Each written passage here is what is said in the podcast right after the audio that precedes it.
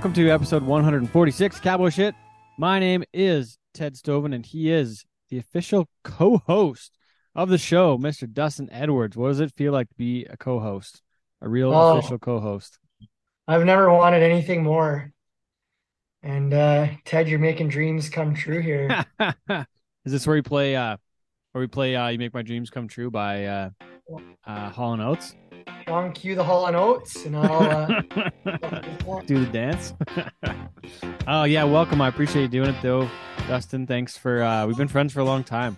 Been doing this kind of thing for a long time, so I appreciate you jumping on.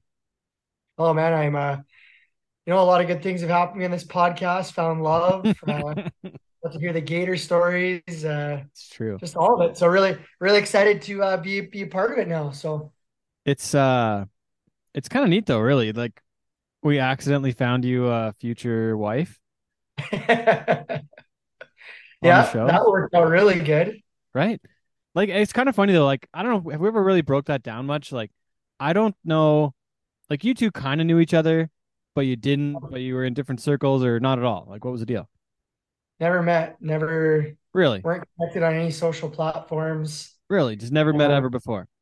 Never, which is funny because I know That's you guys wild. were before that. Yeah. So Yeah, uh Cowboy Shit podcast brought us together and four and a half years later I'm the co-host and uh look at that. true love continues. Man, I'm I'm happy for you guys though. It's kind of neat that two friends could get together like that, just kind of by accident. But that's kind of how that, probably kind of how the best stuff works. Just Oh, by totally. accident, isn't it? Yeah, I, I think those are those make cool stories and um and the best part is we've got it uh we've got it wherever you get your podcasts uh, for the rest of time. So um, it's it's uh, one of those things that uh, I'm sure will will carry on the legacy and play to our children. have uh have people said much about it out there to you like what's what's the uh feeling for for folks that have listened yeah to the one where you guys get hooked up where we don't really i guess it, it's not really that obvious though Eh, it, far like it uh-huh. wasn't wasn't really for you you guys were on this on a side portion of that show essentially Yeah, I think it's it's amazing. It's fun when people say, "How'd you guys meet?" 'Cause when you say a, when you say a podcast, people are like, "Huh?" what Yeah, it's not you know it's not Tinder or Bumble Yeah. or at a bar, right? So yeah true or at, at somewhere Yeah. yeah podcast like i wonder if that's ever happened before we might be the first. i don't know maybe maybe not i don't know. Well anyways we're i'm happy to have you on the show. And uh uh as you can tell i don't know if i've ever done a show in my full uh, rodeo gear but we uh literally just got done the perf and Ponoka and i wanted to make sure we got this done. So first perf and Ponoka's in the books. This show's coming out on wednesday so monday night perf's down. We got a full week the rest of the week here. Uh first one's in the books though was uh pretty solid rodeo i thought. We were did my production logs and we were six minutes ahead of schedule by the end of it so it's nice to finish one early. Yeah, you guys were clicking along good. I was tuned in on the Cowboy Channel tonight. We were watching from home, and uh, yeah, that rodeo it banged off really good. It was it was impressive. Yeah, it was awesome. It was really good. The uh the rest of the week, uh, I'm looking forward to the rest of the week. We got a lot more content later on in the week, so gonna have some bigger bigger shows. But yeah, gonna be a great week. Glad to have the crew from Feature here. Glad to work with uh with Les and and Dr. Lynn and Ash Cooper. I only get to work with him. It's kind of the only place I've ever got, really got to work with Ash at. So I enjoy that. And and who am I missing? Alicia, like I think I already said the feature guys and the whole Ponoka Stampede committee. There's there's lots going on here, but we're getting it done. So Yeah, it's it's a nice pretty- week. Pretty, And we're camping. pretty big impressive rodeo, and you're camping. Yeah, we're camping. Live from the camper. So far, it's nicer this year than it was last year. Last year was pretty cold and rainy the whole week, so we're already I feel better off. So it's not cold when you have to shower in the camper. You know, it's less less awful that way. Yeah, and camping showers are either really good or really bad. Yeah. So, so yeah, here we are. But uh man, I had some notes here that I if I wouldn't have looked at them, I might have forgot. But the Calgary Stampede put out their uh, their bigger and better format uh, for this year's rodeo and hyped it up about how awesome it is. And then I've uh, and like last show we had Will Osler, Calgary Stampede president, chairman of the board, uh, on the show, and that list came out like that same week that that he uh, was on. But then we haven't had a chance to talk about it yet. So Dustin, first off, I'm gonna I'm gonna throw the ball over to your court. What are your thoughts on the uh, on the Stampede, uh, the new format? So for those that don't know, first off, the new format, three pools instead of two. Going to go to uh, what is it now? Is it 30 contestants per event instead of 20? Yeah. Yeah, so so a 50% increase in contestants, contestant numbers. Um, what else? That's kind of it. I guess wild card Saturday's No more- gone. Yeah, no more wild cards. So you, you just Yeah. run the three pools and and Top uh, nine must advance. It must not be a. It must just be top nine now that go to Sunday. I don't know how they'd get the tenth person. If it's Yeah, top it's- three, top three, I do believe, goes into Sunday, right? So they yeah, eliminate the wild card round and and Eliminate somebody on- instead of two. yeah. So what are your what are your thoughts first off? Well, I mean, if initially you're excited because you're thinking, wow, they're they're increasing the number of contestants that are coming to Calgary, and you know, in your head you're thinking, oh, this is going to open the door for a lot more people we might know, but I I don't think that was the case. So I guess you know, quite candid, it's kind of like more people, but uh, not really Canadian content wise. So Yeah, uh, that that was the feeling I got. It was kind of like, oh, this is awesome, more guys. You kind of get rid of that wild card thing, which which is cool sometimes if it works out. But um, yeah, I think the lack of Canadians on in the addition of the increase was really disappointing.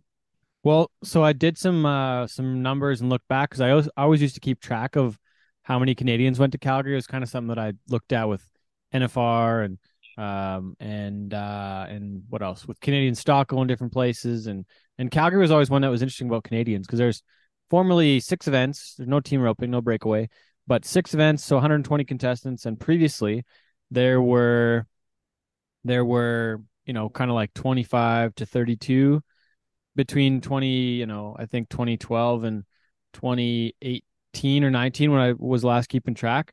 Um but i also actually i need to go back and look at what i sent because i remember sending this to sean at one point. And i might have sent it to you too right? Did i send you all these stats?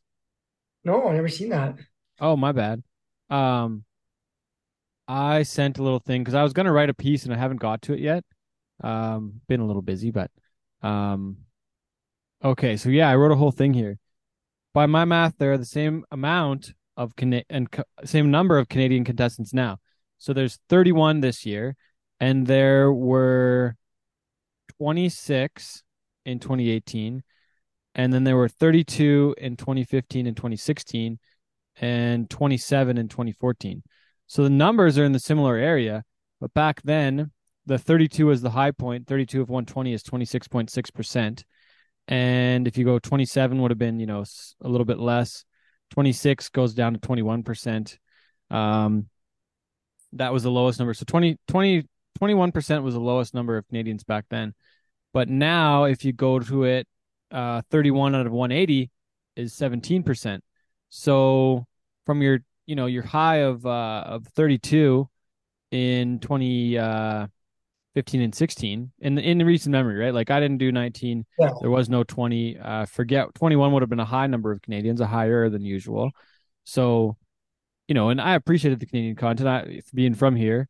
Um, but but but just first off, we're looking at about a four to 10 percent decrease, uh, like decline in the percentage of Canadian content this year, with three pools compared to the two pool system. So that's not all though. If you look at like what 26% of 180 is, it's actually 47.88 Canadian Canadians. What what could be if it was if we use 26.6%, we get 47.88. So we're like essentially 16 short. And 16 Yeah. divided by 32 is 50, is 50. So we're like we could argue that we're 50%.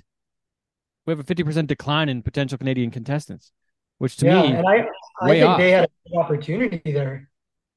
Well, but on the other hand, if you're like, we're not just trying to fill the shoots with the Canadians. That's not my point. We want to have the best Canadians there, but I think it was a little bit. I think it was a little bit easier to take the best Canadians and have them compete against the best in the world when there was it was a fewer amount of people, essentially, Right, right? Like, Yeah. You know, you got a better chance to win. You, you're a one in twenty chance. Now you're down to a one in thirty chance. So I'm not knocking anybody from from up here, but like I don't know. I think they might have thought that maybe maybe somebody thought that they're going to get more Canadians in the Calgary based on the PRCA standings, but even so, how does Nick Tetz make the CFR in the bull riding and make you know win the PBR Canada title? And he lives in Calgary. Would probably be a good little marketing play for the Calgary Stampede to have somebody from Calgary who is a pretty high level contestant, and Yeah. he doesn't even get the invite. Yeah, which which which is a shame, right? You got probably one of the best Canadian bull riders going in your Yeah. hometown. And- hometown guy. Yeah, it's so it's it's little things like that, right? And I mean, um, you know, you look back over the last couple of years, uh, you know, the Canadians that have won, right? Like Jordan Hansen won, and I guess Dakota would have would have split it. Like like you say, like these guys can come here and hang and, and compete with the best in the world. So, um, yeah, it was it was definitely a little disappointing. And can you imagine what those numbers would look like if we didn't have the contingent of saddle bronc riders we've got going right now? Like Oh man, yeah, be a little like bit lighter. that's that, that's where we're really dominating those numbers. It's that group of bronc riders who are And there's there's only three bareback riders, I think, in the whole whole thing. I didn't I haven't looked at the list lately, but I think when I first counted, there's three Canadian bareback riders out of 30. yeah yeah Ten percent. yeah and you know like um I mean look at the last couple of years look how you know when you see the Canadians win Bertine Olofsson won the barrel racing and Jordan wins bull riding there a couple of years ago and and Dakota last year and and you know it just it, gives the rodeo so much energy and so much hype and Oh yeah. and And Chad Besplug wins in 2012, and you got Dustin Flundra. Um, Zeke Thurston wins it two or three times. You know, recently. Uh. Oren, who else? Uh, Clint Laye. I remember he won Calgary. Like it's just such a boost for Canadian contestants. And Oh, now that it counts. when Straws Milan won it back a few years ago Oh yeah, hundred thousand right like it just it's career uh, changer. totally and and it just it gives such cool storylines right and um Oh, yeah. and and and again it's and, it, and it's not that there's not the talent here to compete it's just too bad that they're not going to have a chance to get showcased i guess so Yeah, and um I just I think it's a big step back for Canadian rodeo, honestly. And like I get that maybe the plan was and I I actually sent an email to uh to the Calgary Stampede. I probably sent it to the wrong person. Um I never got a reply back, but I wanted to ask like what their thoughts were on you know what the plan reasoning was, what the plan was, what the thoughts were, but like I kind of gave an official chance and maybe didn't get directed to the right places. I, I don't want to assume anything, but like never heard back on what the reasoning was behind the changes. Um, but you know, maybe it's for like I'm speculating now, but maybe it's for PRCA reasons. So the PRCA is pushing it on them since it's sanctioned now, and they can't let that few people that few people compete. But if we're comparing this to Houston, Rodeo Houston is 30 days long. Calgary's Yeah. 10 days. Like you can't fit a hundred contestants into 10 days unless you want to not have any pools at all. And Yeah. then, I mean, what are you trying to do? Like you can say the best in the world if you have the top five in the world, or if you have the top 100. So where do you draw the line? And well that's just it. there's names there's names on that list I Ted, that I, I didn't even know who some of these people are not yeah, me either. like I'm just like okay and and I get it like we probably get a little more excited about it being connected to Canadian rodeo and I'm sure to the average fan that's walking into the Calgary Stampede with a ticket to the rodeo they don't have a clue and Maybe, but they know if it's an Alberta person, they're probably going to cheer louder. well Or yeah if it's a kid from think- Calgary, like there is a lot of people from Calgary that go to the Calgary Stampede. I remember when um uh was it Connor Hamilton was won the Yeah. novice bareback and he was a Calgary kid and Yeah. hockey like the place went nuts right like Hi- So funny story. His brother is the one of the golf pros at the golf course at Valley Ridge. oh no way Yeah, no shit. Yeah, his brother. It was awesome. We had a good chat the other day. I think we used to play against his another brother his my I think played for Canmore in the AJHL too so I think he plays good hockey still too. Yeah. I forgot what his name is now, but yeah. So you know, those are the kind of things that, like, even when Jordan won, I know that was the that was the year they came back after COVID. But like, man, when you have people, local people, standing out there putting a fifty thousand dollar check over their head, Or a hundred like it used to be.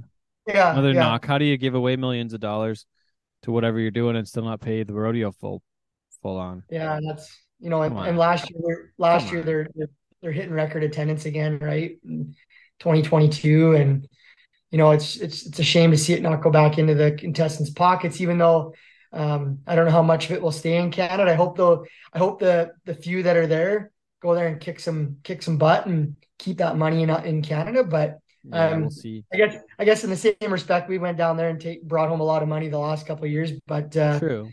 still, it's it's a it's a showcase rodeo. It's it's a ten days and and uh, you know when they when they increase more contestants, you just really wish that that percentage was higher. And I think it's a it's a it's a total fail in that respect. Yeah, I'm with you. I think it's a, I think I said earlier, but I think it's a huge step back for rodeo in Canada for our premier event in the country next to the Canadian finals to be less Canadian now. I think less Canadian with more people. Like I, I just, I saw bigger and better and I saw the numbers and I was like, I don't know about this. This might be quite the spin, but yeah, I'm not a fan of the decrease in Canadian contestants. And I, I think it's cool that it counts, but I think it's cooler that it counts for our Canadian folks that get to go make a run at the finals at the NFR because they won a bunch of money at Calgary. Like I would think we want to, as Canadians and as people putting on a rodeo in Canada, it's a home game. Every other sport Yeah. with a home game, it's an advantage, and I'm not so sure if this is an advantage at this point. You know, you get you get the Zekes of the world who can go out there and and uh, you know excel to the highest level on, on those stages, but um, it's it's not going to be easy for for our Canadians on home field to to win victorious. Yeah, and it's not a knock against the talent because I looked at the list. I mean, every one of our guys on there and Oh, yeah. can win. There's no question. But Hundred percent. Uh, yeah, and and you know, like only three three go out of your pool, and you've got you've got three days, three rounds to, to make it work, right? And Instead of instead of the top four, yeah. So there's less per oh, Yeah. pool, so you're competing against more people for less spots. well, And you I, had four one of the before. Yeah, exactly. In four rounds. Yeah. And So and I don't know what actually- the payout is per per day either. Yeah. Like I hope that the round money's still the same, but they're gonna have to pay eight thousand dollars a day for it to pay the same because you used to pay fifty five hundred a day, so twenty two thousand over four days. And now you're gonna have to pay 73 7400 bucks a day to make that the same. Yeah, so if they don't, you're actually going to win less money. less money during the during the week, right? Yeah. So, Yeah. um, and even and then the wild card round paid money. So, you know, you you essentially could compete in five perfs before you got to the championships. Mm-hmm. So, Yeah. Yeah. So I don't know. I don't know, Dustin. I'm uh I'm waiting to hear back. Uh, I guess I should send another note and maybe we'll talk about it after after Calgary. But like, yeah, I never heard back. Kind of like, squeaky wheel gets the grease. So yeah, keep hitting send. I'll bug I'll bug folks again at Calgary to kind of get an explanation maybe on what it is. But uh, anyways, that's kind of what where my head was at. But yeah, we're in Calgary this week. Dustin, you were in Bassano last week. Uh, how was the first pro rodeo in Bassano? Yeah, it was it was really cool. You know, that was a little community that uh, decided they wanted to go pro, and I, I heard that they had a pro rodeo back in like the seventies, um, but they've been like border country FCA kind of since like 82, 81, and their first pro rodeo, and it was really cool. The Saturday night they had really good crowds, and um, yeah, credit to them. They they knocked it out of the park, and we had a couple of fun little perfs there, and uh, yeah, it was dry, it was dusty, but they got some really good talent there, and you know, we've seen some uh, really good rides. Um, saw some rookies win some rodeos. We saw, you know, like Yeah, Dixon Tatry. Good for that guy. Dixon Patrick wins the bronc ride, and then you had uh, Griffin Smelter won the bull riding, and and uh, you had some, you know, some world class cowboys in in the timed events coming up. A lot of the big Americans, and and yeah, it was really, it was just a really good couple little perfs. They tip of the hat to the committee. Right on. Well, I'm glad to hear it.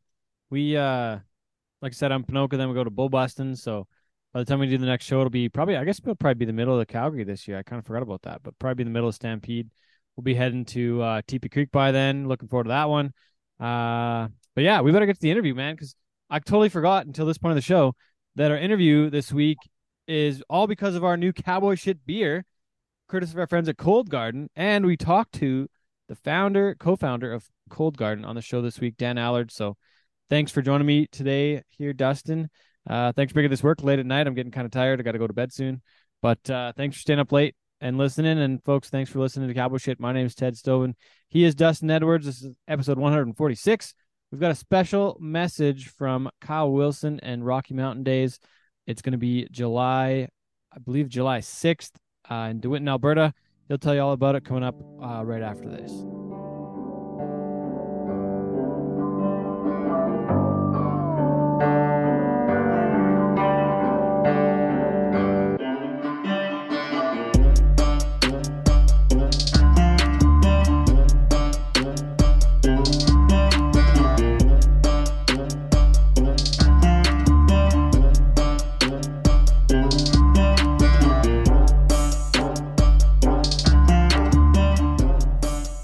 Well, we've got uh, another piece of the show here this week. I'm talking with uh, Kyle Wilson. He's one of the organizers of Rocky Mountain Days coming up here in DeWinton, Alberta on Thursday, July 6th. Kyle, um, we got this put together here a little bit last minute, but thanks for making it work. But tell me, tell me more about Rocky Mountain Days. Uh, you guys have got a got a pasture open and uh, and bronc riding coming up on the on the 6th of July, and you got a couple of good concerts matched up in here as well. And it all happens right before the Calgary Stampede. Just talk about the event and kind of how it came to be, and uh, and just tell tell us about it a bit.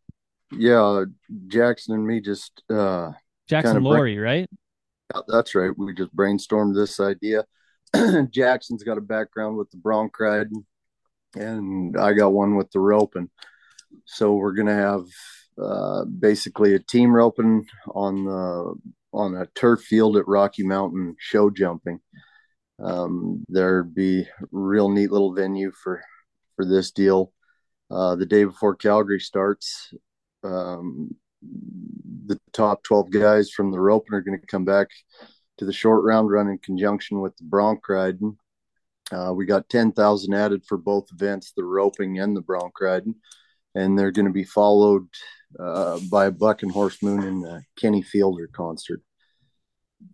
Is this uh is this the first time Kenny Feidler's probably been been up this way? I've never heard of him having a show up here before.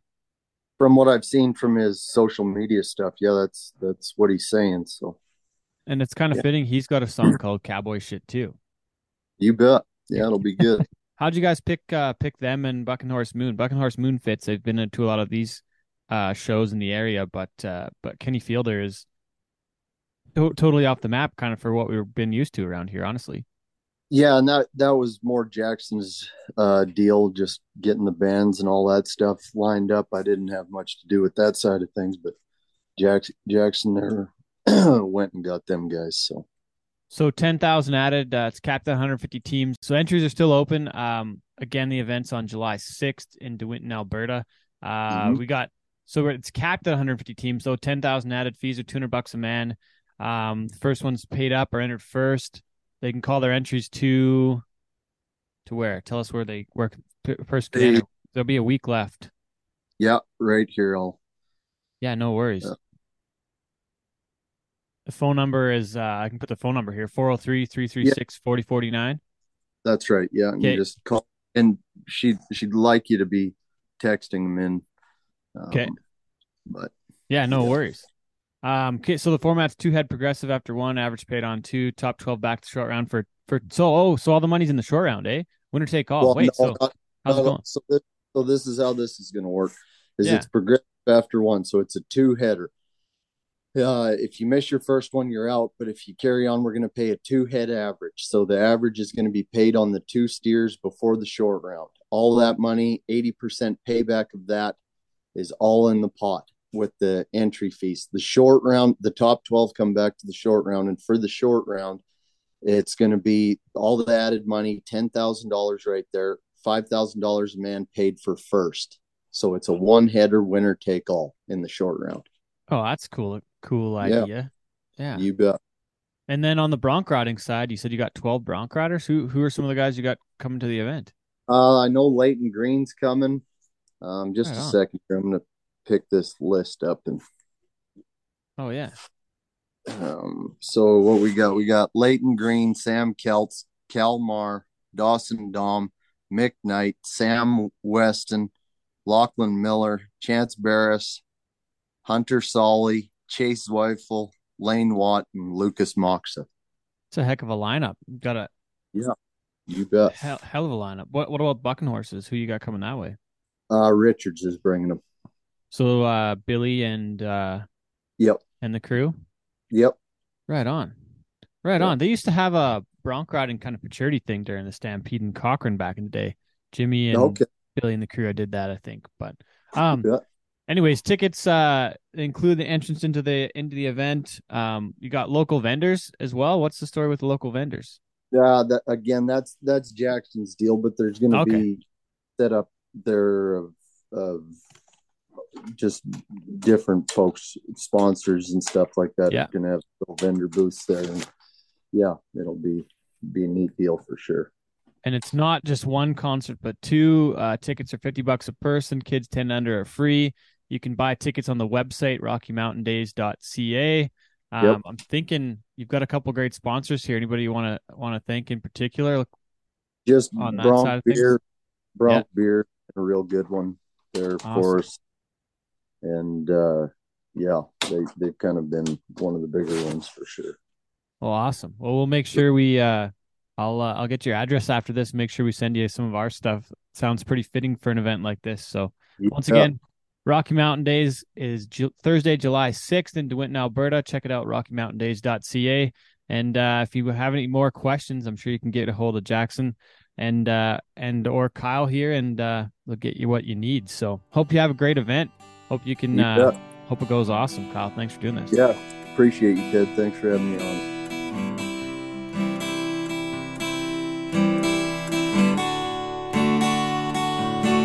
when his lights go down. And I'm a rolling stone.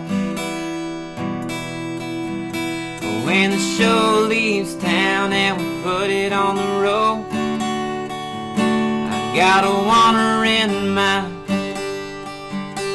and a hand on the wheel. If people listen to these songs, do you know how I feel? Cause this ain't some rhinestone bit. And this ain't some circus show.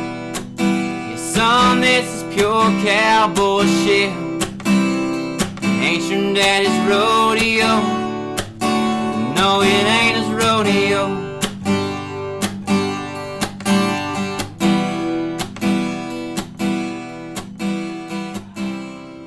All right. Well, this week we are inside the Cold Garden Tap Room in Inglewood, just on the edge of Ramsay in Calgary, Alberta, and I'm here with the man who was uh, he's a co-founder here of Cold Garden. He was also inside Avenue Magazine's Top 40 Under 40 for 2021, Mr. Dan Allard. Dan, thanks for joining us. You did a deep dive. I did some. I did a bit of research, a moderate amount. But Dan, thanks for having us. We're uh, about to crack into our first uh, cowboy shit beer, but uh, Oh, yeah. courtesy of Cold Garden. Man, thanks for making this. Yeah, It's well, unreal. it's uh, always fun to have a good partner. Let's do the sound of summer here together. Yeah. All right. Look Ooh, at that. buddy. Hey, cheers. Yeah. Yeah. All right, here we go. We're gonna do a quick uh, little taste test. Nice. Zero sugar, two carbs, Two five carbs? percent, folks. Two carbs is all really. Dang. If anyone cared about that. Also, Two highly carbs, shotgunnable actually? beer. Is that legit? Yeah, legit. Two carbs. Two carbs. How do you manage Zero that? sugar. That's the magic trick in it. I mean, the magic trick is keeping it at five percent and having Really? How do you do that? 110 calories. Oh, zero 110. sugar, two carbs. Two carbs. No Yeah. way. Because what? So what's in the average beer for carbs? Lots. Like how many? How many are we talking? I have no idea. I mean, if you uh, average is tough. If you took something like our vanilla cappuccino porter, you're way up more. there. Yeah, come on. yeah. if you took our blonde ale, you'd probably be around like 50 carbs. Really? But um, yeah, the magic trick with this has to do with using rice hulls, Oh, not really? just all barley. Really? So um, that's a hot tip. That um, the bigs aren't all bad. We stole that one from Budweiser. Really? Is that because they do? There's a lot of rice in what they do. There is, yeah, rice And hulls. yeah. Budweiser. Really? That's right. Okay, so That's why some folks who are of uh, gluten, Gluten. intolerances Yeah. can drink buds. really, huh? No way, because Not that's gluten free, but, but it's gluten- intolerances. It's gluten. It's a little less gluteny. Huh? So okay, so we got a few things we can talk about today, obviously, but yeah. I gotta. I guess we gotta start about. Well, I wanted. I gotta ask about the beer, like how you make beer, because I have no idea, and I don't think many people that drink beer probably actually have any idea how it's made. Oh yeah. Okay. Cool. So three major components. Four if you include water, but that one's usually a given. Yeah. But grain, which we're super proud of in Alberta, of course, because we make the best grain in the world here. Yeah.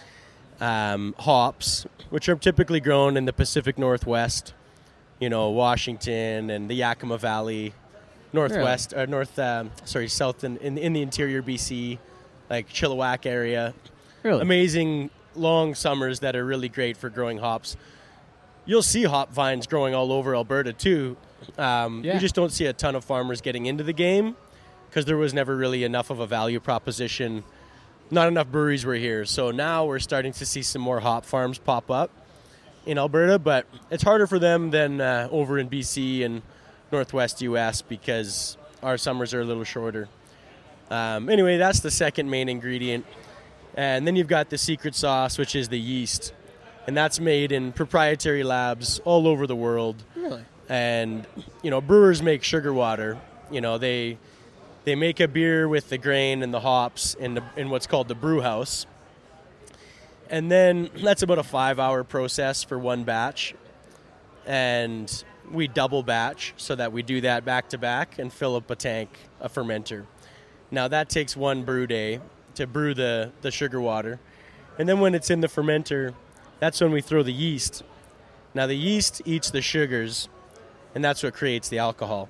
So that's the chemical reaction that we're looking for is uh, that proprietary lab. They gave us uh, a brick of yeast, and we throw that into the fermenter, and it starts going to work, chewing up all the sugars that are left, and um, and that creates the alcohol. So that's why generally the drier a beverage, the uh, more alcohol content it's going to have. Really? So our cider, um, Which We try is to make it- one of right now. yeah, the cider that Storm loves so much, that thing is called Scrapple because we get our juices from a family orchard in Creston, and the sugar content on every batch of juice we get differs. Oh, it's really? different. And so our main priority is making it as dry as possible, which means we're trying to eat all the sugars out of that that we can. And as I just mentioned, the more sugars we eat out of that, uh, the more alcohol there's going to be. Huh. Speaking of grain, that sound we're hearing right now, right now they're putting all of our barley casings into a barley crusher, and it's splitting open the shells to expose the sugars that I was just talking about. Really? So hopefully that's an audible instruction. but if not, that's what you're hearing, folks. Dang. And previously, you just heard us crack a beer, crack one of our cowboy shit beers. But uh, man, so they're like, okay, but where does the flavor in the beer come in? Like, what, how, like the different flavors and the different pieces. You you mentioned the sugar water kind of step one, and then the yeast um, against that. But then when do you get the different flavors in things? Yeah, and that's a pretty it's a good question and for somebody who doesn't know about beer making, that answer can be true every step along the way. You can derive some flavor from the grain. You can also derive from flavor from the hops and also from the yeast. The grain, as an example, you can get a roasted grain. Uh, so in our vanilla cappuccino porter, you're going to see that beer is really dark. The reason it's really dark is because we actually use roasted grain in that. And um, and then of course with that you get like a toasty a toasty Kind of um, caramel flavors. caramelly appeal to it on the palate. The hops is where you're going to get your bitterness. Now, generally, bitterness is kind of your your like IBUs, your international bitterness unit. Generally, the more hops you add, the more bitter your beer is going to be. So your IPAs, Yeah. your pale ales. But this um, one would be really low on the IBU scale. Exactly. Yeah, cowboy Shit beer is going to be super low on on the hops, but we there's, there are still hops in there. Now, you can dive deeper into the hops, and you get ones that have more citrusy flavor to it. Oh, it's Um, variation of hops. Yeah, very, lots of Oh. variations of hops. And same thing like with the grain. The grain you're going to impart a lot of color on your beer is going to be derived from the grain that you use, unless you're using fruit adjuncts and stuff like that. But with a classic beer with those four ingredients, we're talking about color coming from the grain and the sugars, of course. Uh, we're talking about bitterness coming from the hops, and then we're talking about yeast. That's going to be the, the the that's the driving force that's going to eat those sugars and create the alcohol. So that's where you can get something. Again, you can dive deeper into all those things without getting too sciencey here. But a Belle Saison yeast is going to have like a tangy appeal to it and have some cloves, like a banana clove um, flavor to it. So among all those things, grain, hops, and yeast, you can have flavor imparted from all those different strains. Huh. Dang. but that's why the brewers are so good at what they do. You know, they're they're literal chefs back there and scientists, and Yeah, uh, and it can get very granular. Chemists. Yep. Dang. Um. So what what all goes into this beer? So Cowboy Shit beer is, um, you know, I mean, I don't have the brew sheet in front of me. It's a bit of a secret sauce there, but this doesn't have any additive, any adjuncts like fruit or anything like that. Yeah. Water, grain, hops, and yeast. Huh. Very small amount of hops, and uh, and then rice hulls as well. So that's um, what what is a rice hull exactly? I don't know that term. Um, it's like we got 25 kilogram bags of grain over there. You can get 25 kilogram bags of rice hulls. And part of the reason Budweiser's figure out a, a plan to use rice hulls is because it's a cheaper grain. Um, I don't think they were thinking about calories when they originally created the Budweiser recipe, um, but it's a, a more readily available grain for a global production scale like Budweiser. Um, but also, it just so happens that uh, for those that are interested in a keto type of diet, it also hits that. It also hits Really? that target. Dang. Um. Okay, so we gotta we gotta we are talking about our about the Cowboy Shit beer, the collaboration we're working on this month, and we did uh, uh, 2,500 cans. Is that right? Is that what our initial kind of canning was? I can't remember off the top of my head, but it was either 2,500 or 3 3,000, Three something like that. Okay. So there's a very limited quantity. Yeah, limited quantity. Yeah. Yeah. we're hoping they last us till Stampede, but That's about it. Yeah. I- yeah we're gonna hang on to them for sure. we'll hang on to them, you know, just to make sure we've got some during during the big show. Well, and like I know I've already been through at least 42 at my house, maybe more. Storm brought more for this, but like I haven't drank all those myself. But we had them. Uh, Storm picked them up before I went to Rocky Mountain House last week, so I took them to the rodeo and we were doing a bunch of ch- testing there, and I showed them to everybody. I was like, "Hey, check this out!" And then people were all driving home; they were all leaving, and everybody was uh, like on their way back, and they all drove right by where we were hanging out because we had to wait for the wagons. Okay. So a bunch of the rodeo guys, I was like, "Oh, here, try this out," and I gave them two cans of beer, like two cans. I was like, "Here, take these home and try them when you get back. Like, let me know what you think." So I gave like a, a couple away to different people that I know that I know in the rodeo world. So I was like, "Hey, try them out. Like, we got our beer. Check it out." So everybody Yeah. thought that was pretty cool. It was a little bit of a parting gift before Love they took that. off. So some guerrilla marketing too. A little Yeah, right? sneak peek. yeah, try this out. It's not even uh, public, uh, public in the public domain yet. Not so. yet. Um, but I was talking to uh, well, we just did a show with Will Osler on um, Monday, and so Will's the president, chairman of the board of the Calgary Stampede, Yeah. and Will. Uh, we were talking about the beer. He's like, "Oh, you got the beer because I made sure to give Will some too, right?" And then Nice. he got some to to Hugh, his son, as well. Yeah, And then, nice. and then Hugh got home that night. He's like, "Oh, these beers are gonna make it like one day. I'm gonna drink them all tonight." Not sharing it all. So, so he liked them, and uh, then I took him to the golf course today. We had one this morning at the golf course at like 10 a.m. nice. with my buddies Trevor, Trevor and uh, Jay. So uh, showed those guys the beer too. But uh, but how did we come? How did we get this deal done to make the beer? I don't really remember how it all happened. But I like I've known you since uh, when I worked at Smithbilt, just across the parking lot. Uh, and Smith used to be in the old building next to us, where Old Beautiful is now too. But I knew, knew you from them, but I think we just got talking to the tarp auction, did we not? And we just like, hey, let's try this out. Or when did we start this? I don't remember. I don't know how it happened. I don't. I don't honestly know, but you know, it might have been at. Uh, it also could have been. No, that was when we revisited it. Maybe it was the tarp auctions. I thought it was before that because we also chatted about it at Brian Hansen's uh, Party. uh, party there at his place. And that was like Christmas or winter yeah, that time, was, wasn't that it? was uh, before the tarp Before- auction. And that was before Christmas, so we were, I don't know. We were. We were. We've talked brainstorming about it a few times. We were brainstorming it, but it came Yeah. about because we do private labels for big, big, you know, big companies like Canadian Tire. We did a Sherwood Hockey label beer for them. Um, there's like a pretty specific business model that we do for private labels, but there's also one that we like to do for companies that are aligned with us. That we know it's going to be like a fun project. You know, we don't like break the bank on volume, which is why this is a lower volume Yeah, yeah. thing. But uh, yeah, it honestly came about because we were like probably a couple of whiskeys deep at Brian's party. Very well. and then it Could have was like, well, let's uh, you know make a beer together. You're going on the circuit. We love doing this stuff, and let's launch it right before Stampede because we can. yeah, why not? Yeah, exactly. Um, so tell me more about this beer. So it's a uh, it's a blonde ale. Yeah, yeah. Technically speaking, it's a blonde ale. Yeah. Yeah. It's based on the mistook, it's mistook a lot for a lager, but it's actually not a lager. It's a blonde Really? ale, but it's a clean, crisp boy. What makes the difference between a blonde ale and a lager? About, uh, to put it simply, about 10 to 15 days longer in a conditioning tank, Really? just sitting and conditioning. Yeah, The lager the, is. the lager is. Yeah. So this one's a shorter brew time. The blonde ale. The brew time's the same, but the time that it sits in the big silver vessels, that's uh, Really? Yeah, That's that's, a lot longer for a lager, which is Oh, why really? you don't see many microbreweries doing lagers. Really? takes twice the amount of time to kick one out. Yeah. So How much finished product do you guys have here? Like, and how and how much are you spitting out like every couple days or like what's I feel like story? you're casing the place now. I'm just You're like, curious.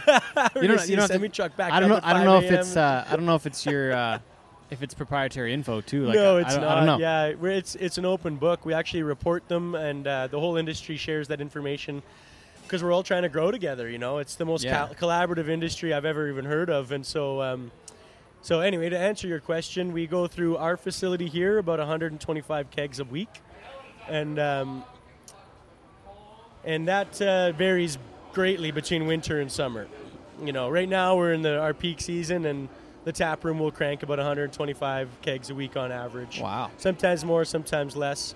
That's how many. That's how many cans of beer you're brewing every week. Um, 125. I, that's how much we sell through the doors here. Oh shoot! Okay. Yeah. Yeah. Yeah. Um, our production, our annual production, is 30 about 3,500 hectoliters a year. So that's um, I'd have to whip out my calculator, but those at home, if they really give a shit, they can do it. Yeah. Yeah. Fair. I don't even know what a hectoliter technically a- might yeah, be. One hectoliter is 100 liters. Oh, okay. Gotcha. So okay. 3,500 Hectoliters. liters. yeah. So 350,000 liters. Something like that. Yeah. You know, we might have a zero Maybe. off there, but it might yeah. work close. It's either 3, 30, 350 or 3.5 million. Yeah. But it shouldn't be a million because, anyways. But Anyways. yeah, anyway, so yeah, lots of volume coming through this tiny little facility, yeah. and 90% of it goes through the tap room. The other 10% goes to about 100 accounts outside the door Yeah. between bars and liquor stores and restaurants. Yeah, All we're a very tap room focused environment, and our next logical step is a production facility that we can brew more beer at and, and Yeah. then grow that side of the business, the logistics side. The like the wholesale side essentially, right? Exactly. Yeah. So you can have it in more stores, more restaurants on tap, more uh, Yeah. more uh, liquor stores, so people can access more readily, rather rather than ninety percent going through the doors right here right now. Totally. It's the Oh. only scalable side of the business that you can Yeah. that you can do with uh, you know it's not the only scalable side you could we could definitely open up a bunch of cold gardens across the country you know and Yeah. uh, but in terms of uh, yeah distribution it's the only scalable side of the business is getting a production facility and getting it on the, sh- the, shel- the shelves at the liquor stores and, and the restaurants and bars and and that's a very that's a tough market a lot harder than doing the tap room uh, obviously a much much higher margin here in the tap room um, than you know having the sales than having going Oh. through sales team. You're D 2 C that here. You got it. that Yeah, we're straight from yeah. factory to mouth here. You and know what I mean? No transport. Um, only only walking it across the floor to the to the. Uh, we don't even need to. The cold room is back there, and we have Yeah. a, a 90 foot flooded trunk line that keeps the beer at two degrees Celsius from the time it's in the tank, kegged into a keg, put into the cold room, and into your mouth, into your glass over here. So no way. it's as direct as it can get. Wow. And so, like with this beer, it'll be all gone by July, and it was canned like last week, so it's extremely fresh. Like you're getting about as fresh a beer as you can drink. Oh yeah, yeah, absolutely. There's no yeah. preservatives or nothing. It's just straight No up. preservatives. That no, that's in fact we need a tight timeline on our stuff because we don't have preservatives in it. yeah. Otherwise, you get spoiled beer, which you don't want. But um, but yeah, we don't. Uh, So once you get your cowboy shit beer, you got to drink it immediately. that's right. Yeah, it's a very, as I mentioned, very shotgunnable beer. So get your Yeah. keys out.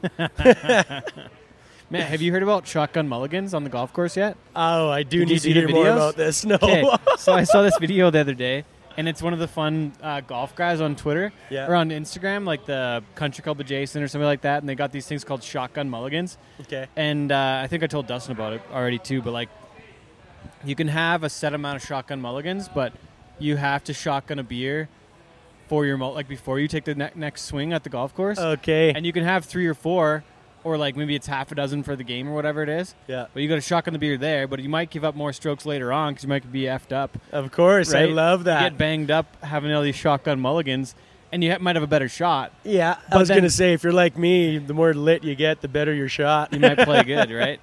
Uh, but yeah, th- they were saying that they had this like they were on like 17. And the guy had like three shotgun mulligans left, so he s- screwed up a shot, shotgun a beer, screwed up a shot, shotgun a beer, and like did like three at once.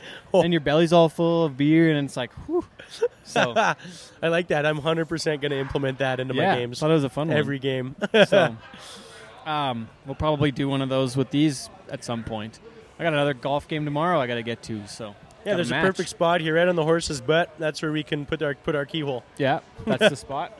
That almost it's almost by design. I think. I'm not sure if Storm thought that thought about that, but uh, She must have. It's probably in the designs.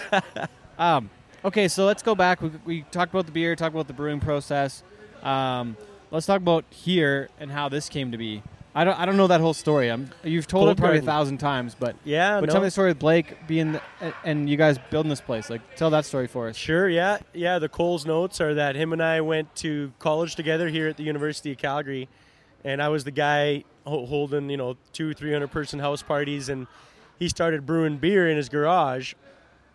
We went uh, to music festivals together, you know, late night parties. And and uh, always had like a fondness for his product. He, you know, he it was uh, at times absolutely brutal, but uh, it was really awesome to just see somebody like take a craft on, you know. And this was well before the rules changed in Alberta, so we really got along. And um, uh, and then the rules changed about four years after we had both graduated from college, and we were again at like when you uh, say the rules changed, they opened up the craft beer market for Alberta. Yeah, 'Cause It was totally locked down before. Yeah, for those that might not know. right across the country, you know, when the when there was you know three families that owned all the breweries across Canada, um, there was all of these ridiculous rules that were implemented so that there was barriers to entry into the market, right? So in Alberta, we had this rule where you had to prove you could do a a factory that could produce twenty thousand hectoliters a year to get a license to brew.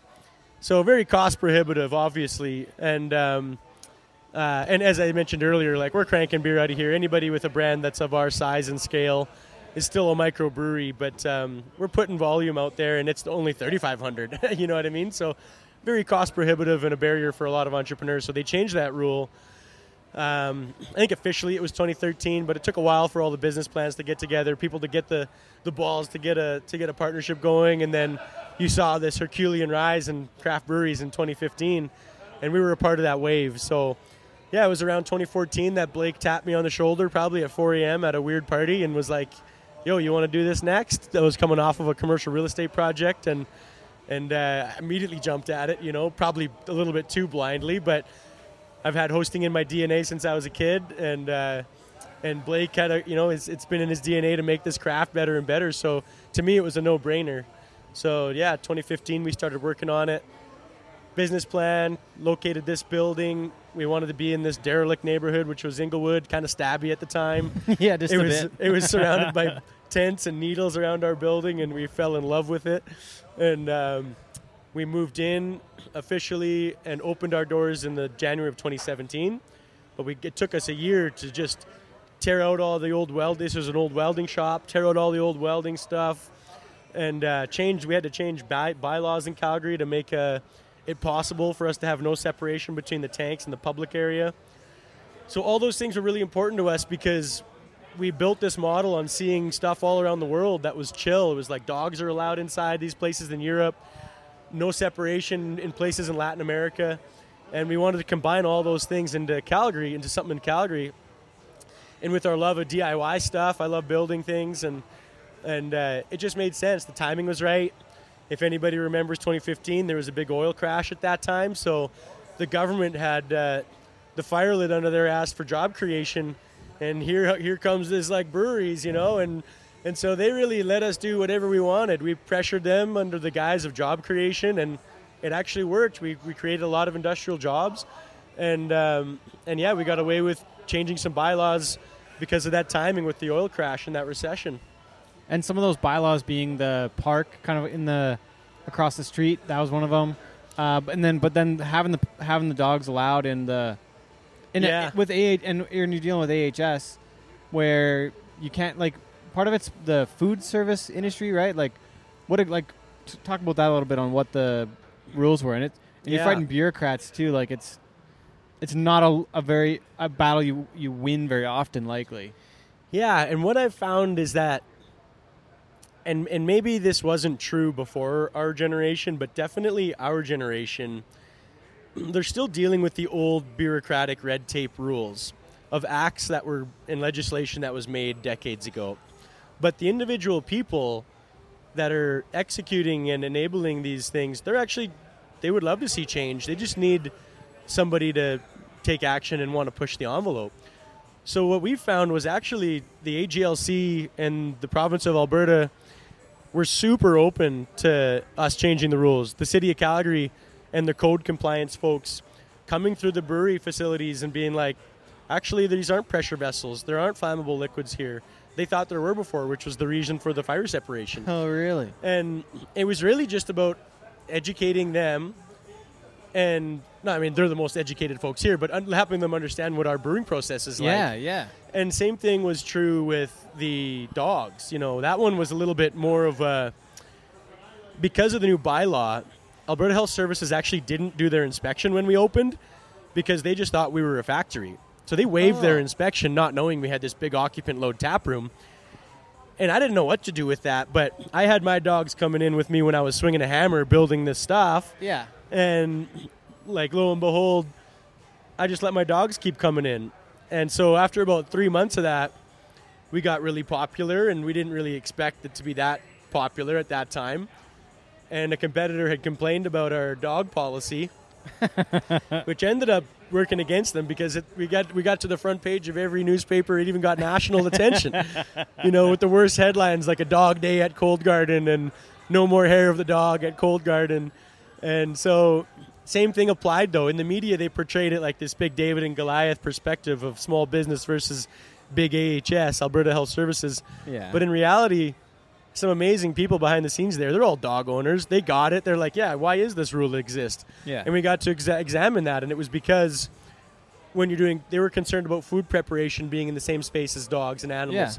yeah. Yeah. Well, it's a closed system back there. You know, there's no food preparation back there. So No. And you guys still don't have. Is it? You still don't have food here? we don't. Or you do gotta food, you order yeah. things in. we let people bring their own food in. We've had folks bring Yeah. homemade potlucks on Sundays, like whatever you want, right? That's and fun. part of that is because Totally of the unique, dogs. too.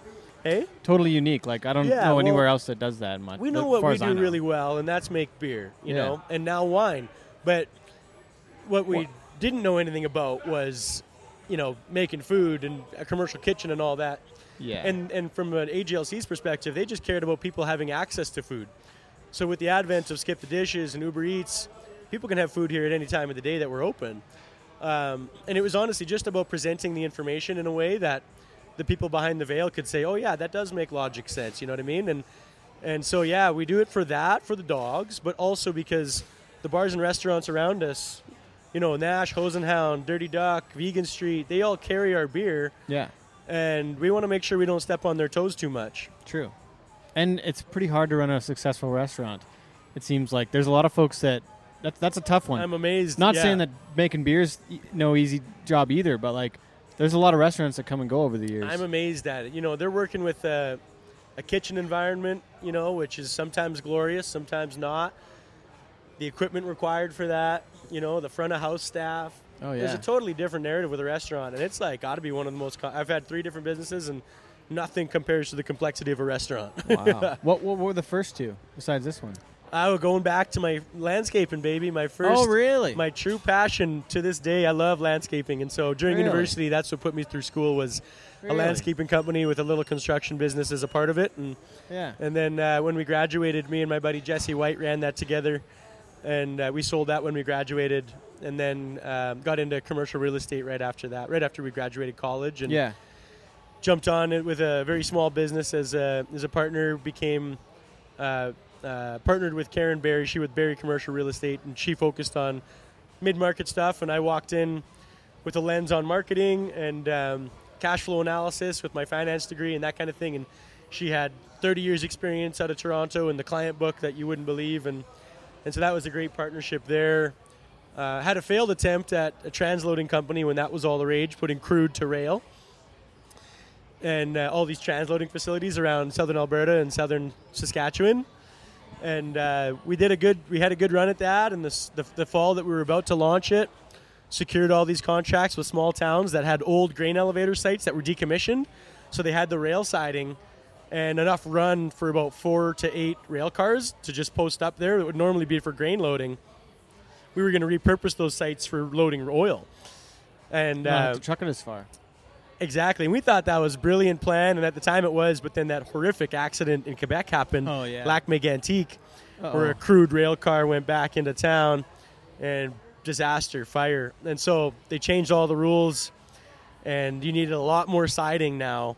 You needed more like 16 rails of si- cars of siding a bit, uh, capacity. So then it eliminated that whole model. Um, Dang. so anyway, and then and then uh, and then this. Right on. And then uh, I remember reading up on a couple things, and uh, one of the next things is Cold Garden 2.0. One of the Oh. someday, right? So, and you and I talked about this somewhere where you talked about Nosara, Costa Rica, Oh yeah. and you want to do another Cold Garden someday. Maybe I wasn't supposed to give away the location, but Oh yeah. Uh, Again, there's no, there's no idea that's that special. You can't share it. It, it all comes down to execution, in my opinion. And uh, everybody can have, uh, everybody can have the same idea, in my opinion. We can share that That's with true. the world. Nosara is That's one of the true. most beautiful places in the world. I love that place, and it might not be the smartest business decision to throw a brewery down there. It probably is the worst business decision, but. But yeah, there's a lifestyle choice there that's somewhere down the line going to happen in a tropical location. So Blake and I right now for the winters mostly, right? Yeah, well, right- Calgary's pretty tropical in the summer. yeah, well, that's what we're trying to do here, except we can only get vinyl plants to represent it. but um, but yeah, we're, right now we're at that. Like I mentioned before, our next move is we got to have a production facility, and And that's then, the, and then the wholesale side of the business. Yeah, that's what's needed. So, hey, Fern, chill out, boy. Yeah, Fern is hear- a what, kind of a what kind of is it? Wolf, an Irish wolfhound? Is that yeah. right? So we've got our dog here at our feet in this interview, Fern. and he's an Irish Wolfhound. He is he's uh, gigantic. almost seven months old, about 120 pounds, and he'll be about 170 pounds when he's done. Holy smokes! But uh, yeah, he's doing a good boy. He's staying at our feet. Another dog just came in the brewery, and his ears are perked, but he's lying down like a good boy. real good boy. Still looks a little spooky though. So, He is. I've never seen a dog this tall. I don't think. like, I'm sorry, you never I've- seen a dog that big? this tall. that tall, tall. yeah. Like I've seen big dogs like the one that just came in, but like yeah. He is a tall, tall puppy dog. Yeah, so Fern, you'll catch him on some of the uh, Cold Garden social media and Yep. around the brewery. He's a brewery dog. He'll Yeah. be there. He'll be here all the time. Awesome. But yeah, they're tall dogs. They're not thick dogs. They'll be a little bit like your um, teenager that's having a growth spurt. Yeah. Um, Anyhow, yeah, 2.0, it's all over the place. We went to Winnipeg to have a look. Winnipeg's Oh, really? such an amazing city, and it's popping off. There's like Yeah. so much activity out there. it's less stabby now too. It's less stabby, but Yeah. man, the places that Still we went to look, stabby. it's very stabby. well, uh, so Canada West Boots, the boot company I work for, they make Brahma boots, make Canada West. They're on Fife Street, so 1250 Fife Street is Yeah. where where they're at. So I don't know what your plan is, but if you need any, any Winnipeg connections, I'll get you hooked up with Graham and the crew. He's our age, and he's running the boot factory, nice. and he plays golf uh, west of town. So Okay, nice. he'd be a good guy to if you're going back. He would might might know some spots. we got a little bit cold with Winnipeg. Uh, Okay, okay. and uh, pun intended Too there stabby. because it was it was um, too wintry, too if cold. we were going to put the energy in there's only two of us here and if we were going to put the energy into a new facility um, you know my heart lies somewhere tropical for a taproom focused thing and our logic lies in my opinion somewhere in the foothills would be amazing you know right here in alberta the foothills would be fantastic to have a big production facility out there doubled up with an event space you know not a not a tap room open all the time but uh, something like that you mean we like can a Canmore share. or Banff or what do you or I'm thinking before the BC? Rockies. Yeah, like oh yeah, in the foothills as you approach, you know, Cowboy Trail, you know, Highway 22, that kind of thing. okay Somewhere along there. Water rights are tough out there, but anybody's Oh. listening that's got some land out there, Oh, you know, we're looking for something out that neck of the woods. because you need the water to brew the beer. That's, Is, yeah, is beer is water one of your most expensive input costs? not most expensive, but well, not yet, but, but uh, it probably will be at some point. at some point it's inevitable, right? Oh, wow. Um, Jeez. but it is our biggest component of beer for sure. Um, absolutely, yeah. And so, some businesses have made it make sense by trucking water in, but those are low volume things. Our next Yeah. step is uh, making sure that we uh, have a production facility that's capable for us to grow So we'll see though. You know, it's we're not. There's only two of us. We don't have a big. In, we don't have any investors. It's uh, You guys did it yourself. you know, and so we And don't have any Did- pressure to grow. It's um, Did you use your money from the last two businesses, or did you have to get a bank loan? A little bit of both. We bootstrapped both, yeah. this thing. Um, you know, I Did and- a lot of it yourself? Yeah, and yeah, we bootstrapped it, and we also got uh, for our equipment, we got a uh, the Canadian Business Financing Program at the time because of the recession. They were giving out three hundred and fifty thousand dollar loans that had to be based on buying equipment. Really? So you use we used that for the equipment, and then the rest of it we bootstrapped and No way. Beg, kick, and steal. I didn't care where Blake got the money, And, and, uh, he didn't care where I got the money. And rent or lease the building is a lower cost than buying it to begin in the beginning. Yeah. You may have bought it recently or over the years, but Yeah, we were renting cost. at first. We Yeah. own the site now. Yeah. Um, And that's uh, awesome. and it was um, uh, yeah at the end of the day yeah it all comes into play but the, but rent we couldn't use that loan towards rent it had to be towards equipment Towards equipment. No Yeah. way. So you had to you had to pay the rent with your beer sales. Yeah there were some dicey moments and it was Yeah, my house on the line i had uh, I just finished and I plowed all my savings from commercial real estate into a house in this business. Wow. And uh, and the bank said, "Well, you better throw your house on the line for this loan because you got nothing else." Holy shit. and uh, so yeah, it's, So it's, um, it's yeah, it survivor fun. survivor die at that point. Yeah, and there was at no point though we- did we think of it as a risk. It was, um, yeah, come from a family that came from nothing, and it was like at the end of the day, I know how to live poor. Yeah. Yeah, fair. Jeez. Which is uh honestly a kind of well, it's well, number one, thrifty. Like you gotta but you know how to get by, you know and you know what hard work is too, right? yeah, and I and I can't say that I, I know necessarily how to get by because my parents were the ones having to deal with the finances when we grew up. Yeah, fair. But I know what it felt like, and to me, I had a great childhood, you know, and and uh, you know I had a really great experience with my pops when I was younger. In his community out uh, in Winnipeg, outside of Winnipeg, in the bush there, they they hunted for a living, and so I snared my first rabbit when I was a kid, and no way. that really like set the tone for me. I was like, at the end of the day, there's a lot of fat rabbits in Calgary. I know I could go skin a rabbit and have a meal. If you really have to. yeah. You got some uh, there'd be some coyotes around back here too once in a while, wouldn't Oh, there? absolutely, man. Yeah, Yeah. we've had coyotes out here. Right Pearson the State rail Park line, over hey? there. Yeah. They'll come right into town. Absolutely, yeah. Oh yeah. We saw some one was uh, dropping a deuce on the cart path today at the golf course this morning. nice. that was pretty good. Coyote.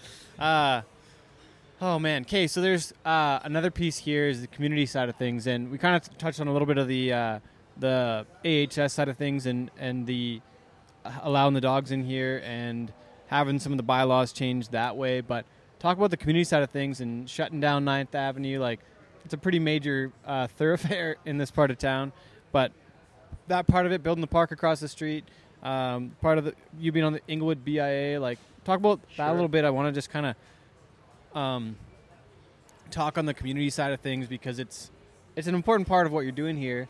You're brewing beer for the community, in the community, and without the people that come to support the business, you wouldn't have it. So Yeah, totally. Yeah, it really is just like in the whole life cycle of of a dollar bill. It really is in one pocket, you know, out of one pocket and in the other for a whole community. And what I mean by that is when we opened our doors in 2017, this place it uh, it still looks like a junkyard, but it looked like an absolute junkyard before. I'm amazed looking back at those photos that people were excited about this place and they came in in droves to support us. And and that was super inspiring. We always knew we wanted to be community centric and a community hub, but we also know that takes money, you know, to really have an impact. We can have boots on the ground, help with river cleanups and things like that, but we wanted to do as much as we could for the community and and and if not for them stepping up to begin with to start that relationship off on the right foot, we wouldn't have been able to do stuff like that. So, you know, yeah, we built a park across the street with some of our profits because it made sense. You know, there was a gopher field before, it was trash. In the same way that this building had tents around it, you know, Brian Hansen, I remember him telling me when Smithbilt was across uh, our building neighbor there, um, you know, there was a lady named Sally across the street that would disappear anytime a truck would show up and come out and brush her teeth behind the tree. You know, like that's what that field was.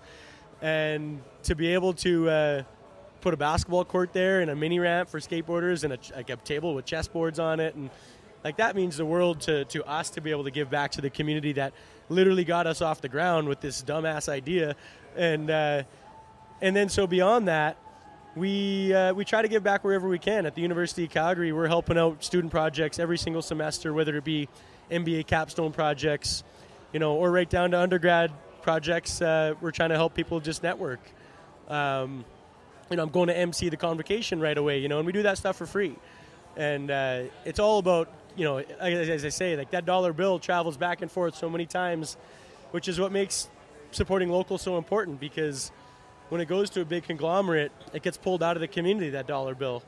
And when it's in here, it's got, I think the stat that I learned was it's got 10x the hands that a dollar bill goes through through hands in the community when it's spent Really? locally. And so, yeah, it goes right down to yeah. I'm, I'm the chair of the Inglewood BIA here in the neighborhood, and that's the community association. Basically, it's the version that represents the businesses, um, and it's just about driving as many eyes to the community as possible. And, and Ninth Avenue, like you mentioned, we we've got no problem locking that up to have a horse-drawn carriage go up and down the street. You know, just for shits and giggles, because we know it's going to get airtime. We know it's going to be fun, and we know it's going to brand Inglewood is like a place that that cool stuff happens. You know, it's not always about efficient vehicle use. You know, it's like, what are we doing that's cool that's going to keep attracting people to our neighborhood? And all of those little community pieces have a big impact with our patrons. And we don't it's not tangible. There's no like oh we do x and we get y. We just know that part of our underlying narrative is making sure that we're doing whatever we can to build this community up to the, the highest standard it can be because we live in it and we work in it and all of our friends are going to be here and our patrons become our friends and yeah as i say your dollar bills go from pocket to pocket The uh, you mentioned well, there's a couple things to get to here still, but you mentioned wine.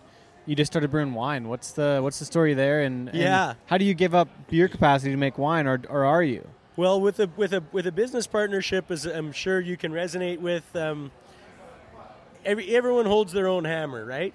So Blake and I, this partnership works amazingly because he holds a hammer on the production side, and I hold the hammer on the rest. And he knows that what I want to do, if I've got a weird idea that I he might not agree with, at the end of the day, he's got faith that I'll execute it properly. And if Blake wants to run with whatever he's passionate about, I'm all for it. The man knows how to research and, and he knows how to tap on the right shoulders to learn.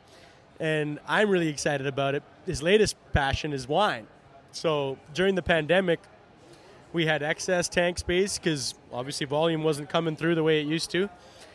And uh, we took that time to make a, a sparkling white wine. We called it the Laughing Loon as an homage to Baby Duck, for those who know it. and uh, and it turned out being a pretty good wine because the Deane House was serving it on Oyster Night, and it was one of their best-selling wines on Oyster No Night way. at the Deane House. So, so that one's go, that one's gone now. We did not expect that it was going to go over well, Really? but people started asking more for it, and so my favorite wine, you know, and uh, I'm proud to say it is a rosé. And so Blake's now he's got a rosé in the tank. Really? And that was And a surprise to me. I the didn't know he timing's was a little bit longer on wine, is it not?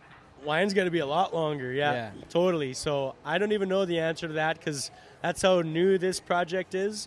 But I know the rosé's been sitting in there for months. Really? Um, how do you how do you uh, sacrifice that space when you're trying to make a bunch of beer? yeah, with great difficulty, you know. But Yeah. Again, we never got into this business because of the dollars and cents. We never got into it for money. We got into it to explore things, have fun with it.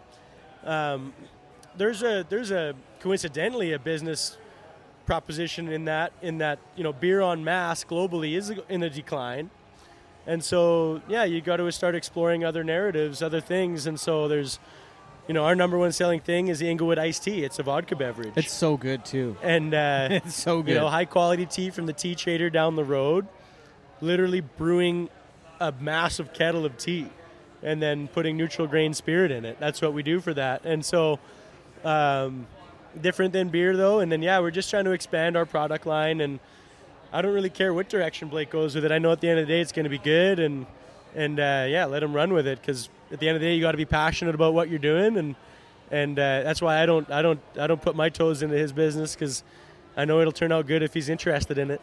Huh. Man, But yeah, next up's a rosé wine, and I cannot wait. And it's Oh, gonna yeah. get weird too. We just got like, an impulse buy on a 7-Eleven grade slushy machine, and we're gonna make rose slushies. Really? it's gonna be it's gonna be awesome. What what's the expectation? What's the expected release date on that? Do you know? I don't know. To be honest, I'm I'm hoping in time for Stampede. Wow. and I think that we'll be close to that date. Really? Um, we do talk about these things, but honestly, that we talk about a lot of things, and that that uh, that packaging dates just escaped me right now. But I know it's going to be around uh, Stampede time. Dang, that's fun. Oh. Okay, the disco balls. What's the deal with all these? oh yeah, With all these guys? yeah, the hanging ornaments. So Yeah. one rep- one represents every year that we've been around. So the first beer fest we were at is our pineapple, the hanging disco pineapple, and then so yeah, all around It's the not room we've upside down though. It's the right side up. So Yeah, no, that's right side up. Yeah, that's right side up. Um, did I say upside down? no, no, no, no. yeah. Anyway, that's uh, The yeah. They're all about you know describing them out. They're about five feet um, in height or width, uh, sometimes both, and so they're big and they're all um, glued with these one inch by one inch glass colored tiles. Jeez. And so we unveil a new one at every year's beer fest. Wow. Canada's largest beer fest is here in Calgary every May. The ABF crew puts it on, and we hang one of these babies from the center of the BMO Center ceiling. No way. And we have a big drop cloth there, and the crowd gets there, and we drop it at 7 o'clock on the Friday night. and, you know, the confetti cannons go, and the balloon Oh, really? drop, and the whole shebang, you know. And, and so this year, the, the uh, new unveiling was this, uh, this uh, oyster with a pearl in it. Um, and so, yeah, we'll be working on a new one every single year. So uh, Storm has a suggestion for your next one. Uh huh. Do you want to make any guesses? Yeah, we're open to suggestions. So, pardon? We're gonna, she wants to start a, pos- a petition. So Storm thinks it should be a cowboy boot. A cowboy boot. Yeah, boot. Ah, okay, all right, Yeah. good. I think I We'll- like that. We'll Or pull it. We'll pull it. We'll, we'll put it to the meeting when it comes up. or a hat would be cool too. Or a buckle. Could you imagine a cold garden belt buckle, blingy, whatever that thing is, disco ball? A buckle buffalo? kind- no, a buckle like a belt oh, buckle. a buckle. Yeah. Like a belt buckle. I mean, anything's a That'd be limit. We've cool, got a sun, a pineapple, an oyster right in front of us. Those are not Yeah. correlated whatsoever. And is this the moon? yeah, there's a moon over there. There's a pink flamingo Oh, over and a there, and there's a gnome over here. you know, we've had we we love the suggestions. Keep them coming because the yeah, you never know where it's going to land. And and uh, that was a passion project that Blake wanted to start in year one, and then in year two we were like, sorry Blake, but it's a hit. You got to keep doing it. Yeah. And so What's the base of them? What are they? their core is styrofoam, structural styrofoam from Oh. Foamworks in town, Okay. and we give them the design. Tess, our graphic designer, does the uh, the design based on an idea we give her, and then Foamworks cuts it out of a CNC and hand carves it.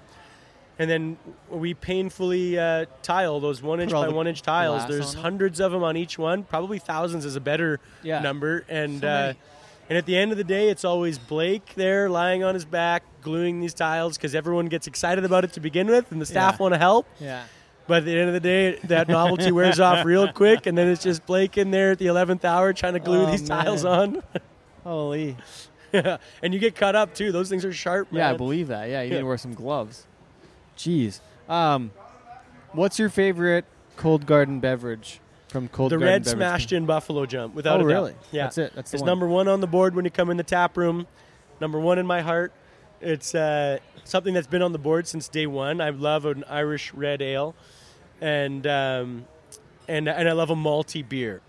I grew up. Uh, the, the, the beer that I was drinking in high school was Rickard's Red, and it was very different than the beer we drink here.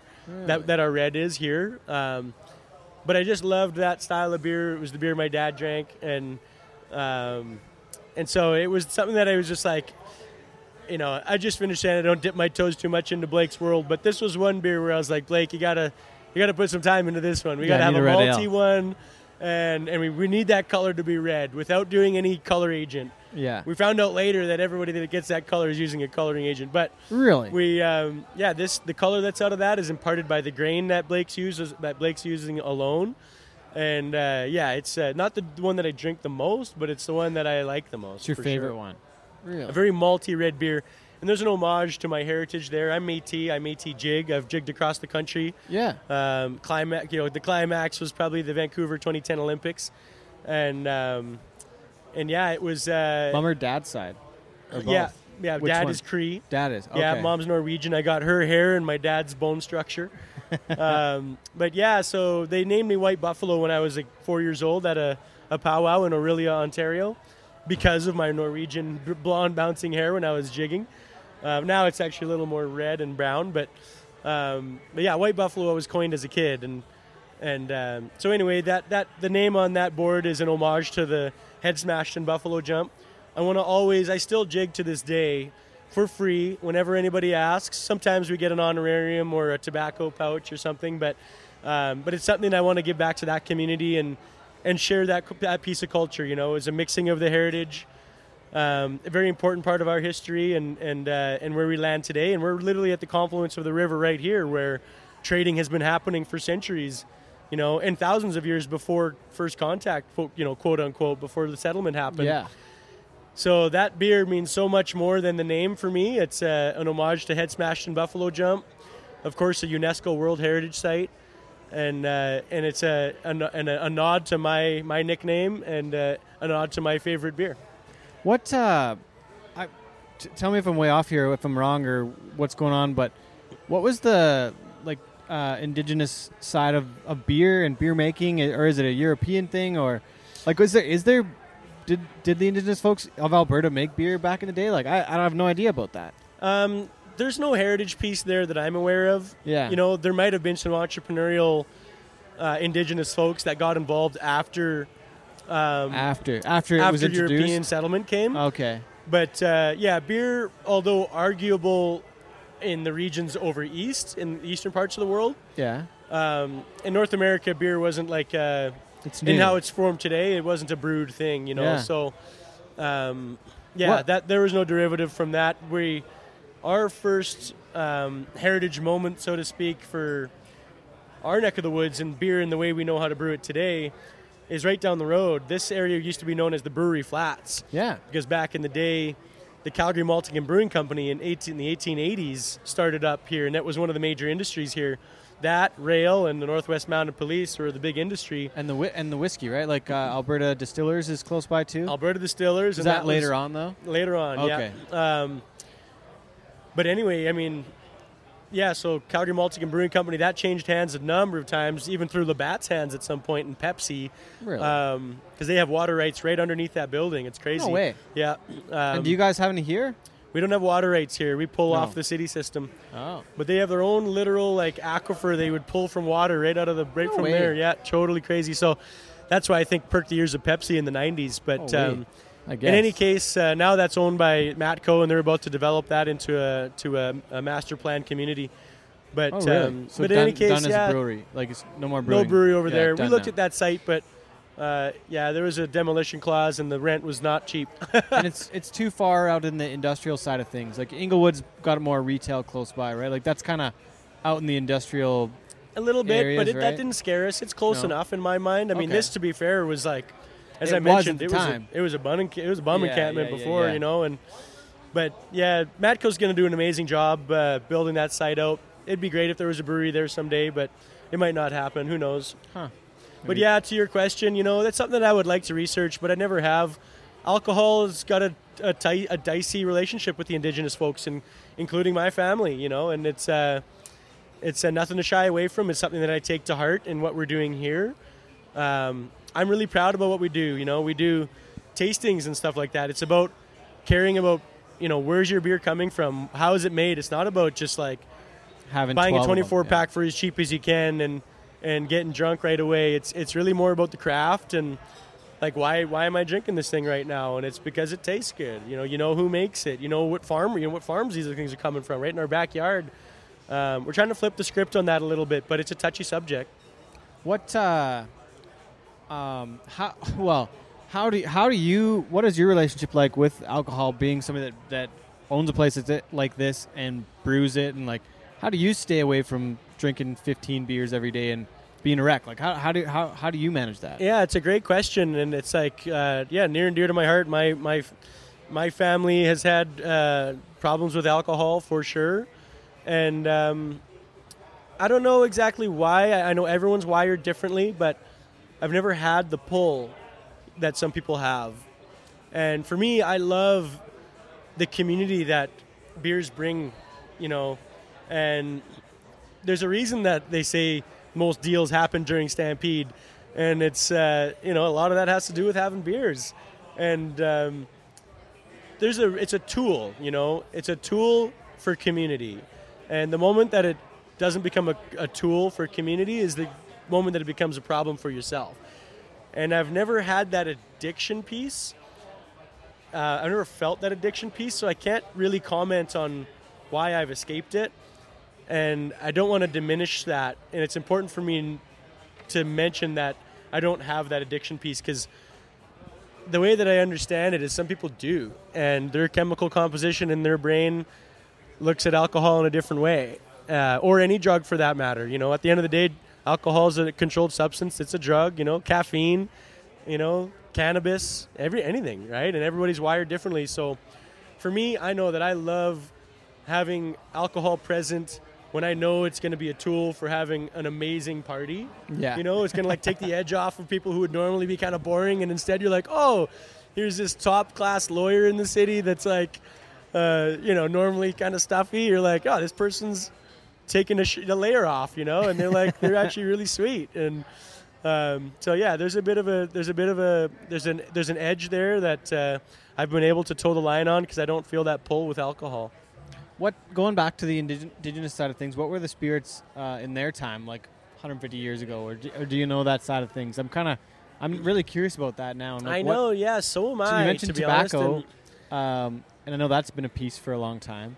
I don't know that, but I know part of my my family's heritage was nomadic Cree, Yeah. and so to be able to brew stuff when you hear about alcohols being brewed down in Latin America, like the Mayans have some stuff that they were doing, and and so there's always an agricultural piece to that because you need to have settled so that you can grow plants and and be in one place. If you're nomadic, you're not. Yeah, you're not. Don't have and I've never looked into that, but that's such an awesome question because maybe it wasn't alcohol, but maybe it was something else. You know, there had to have been Maybe a thing. a kombucha. You kind of you know, something. hey, maybe it wasn't a beverage. Maybe there was herbs of some sort. You know what I mean? Like maybe, Maybe they it's just mushrooms. I don't know. yeah, it could have been mushrooms. It could have been like salvia. You know, it was like who knows, Yeah. right? There's there's uh, a lot of like herbs that grow that have psychedelic properties that might have been made more sense, and it was more about Yeah. foraging as you as you were nomadic. But I know that probably had a big part in it, and I would put money on the fact that if you weren't staying in one place, you probably didn't have an alcohol. Yeah, not likely. Because you you got to process it, right? But uh, but what do I know? I'm just guessing there. I would love to research it. Yeah, I wonder. You mentioned because one of the things that uh, I was reading up on said one thing you'd like to know more about is human history. I think was the quote. Uh, Yeah. there's just so many things that we are so long ago, and like, how did they build the pyramids? How did they, you know, how like, there's so many things that we don't know that were that are lost in history. Yeah, and I think the fun part about that is that we just love to discredit our like historical selves. You know, we're like we're like ah, they like couldn't there's no that." way they could have Yeah. built the pyramids on their own. They Yeah. had to have had aliens there, you know. But it's like, you know, actually they're probably pretty pretty smart. You know, like they were probably pretty smart, but somehow those tools and methods just got lost along the way. And uh, and who knows? I mean, I'm not saying there weren't aliens involved, but Yeah, maybe But I'm were. just Who saying that it, I think a little bit more credit is due, and I just think we've lost a lot of that knowledge. And what I think the fun part is, is as you rediscover some of those things, now we're starting to get into like a big foraging movement where people are starting to understand the properties of psilocybin and how that might be good for people who are Uh, um, you know, depressed. have PTSD and Yeah, all that. Depression was was one of the studies I, I read about too.